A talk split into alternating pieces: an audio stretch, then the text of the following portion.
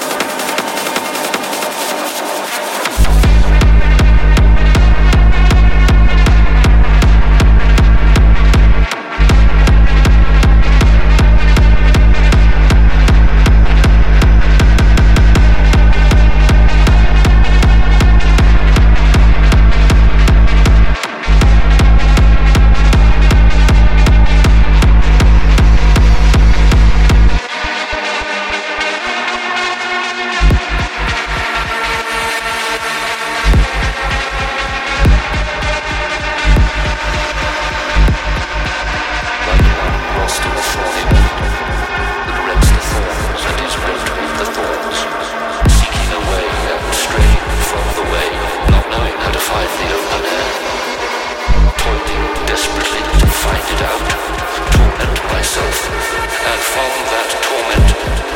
I will free myself or heal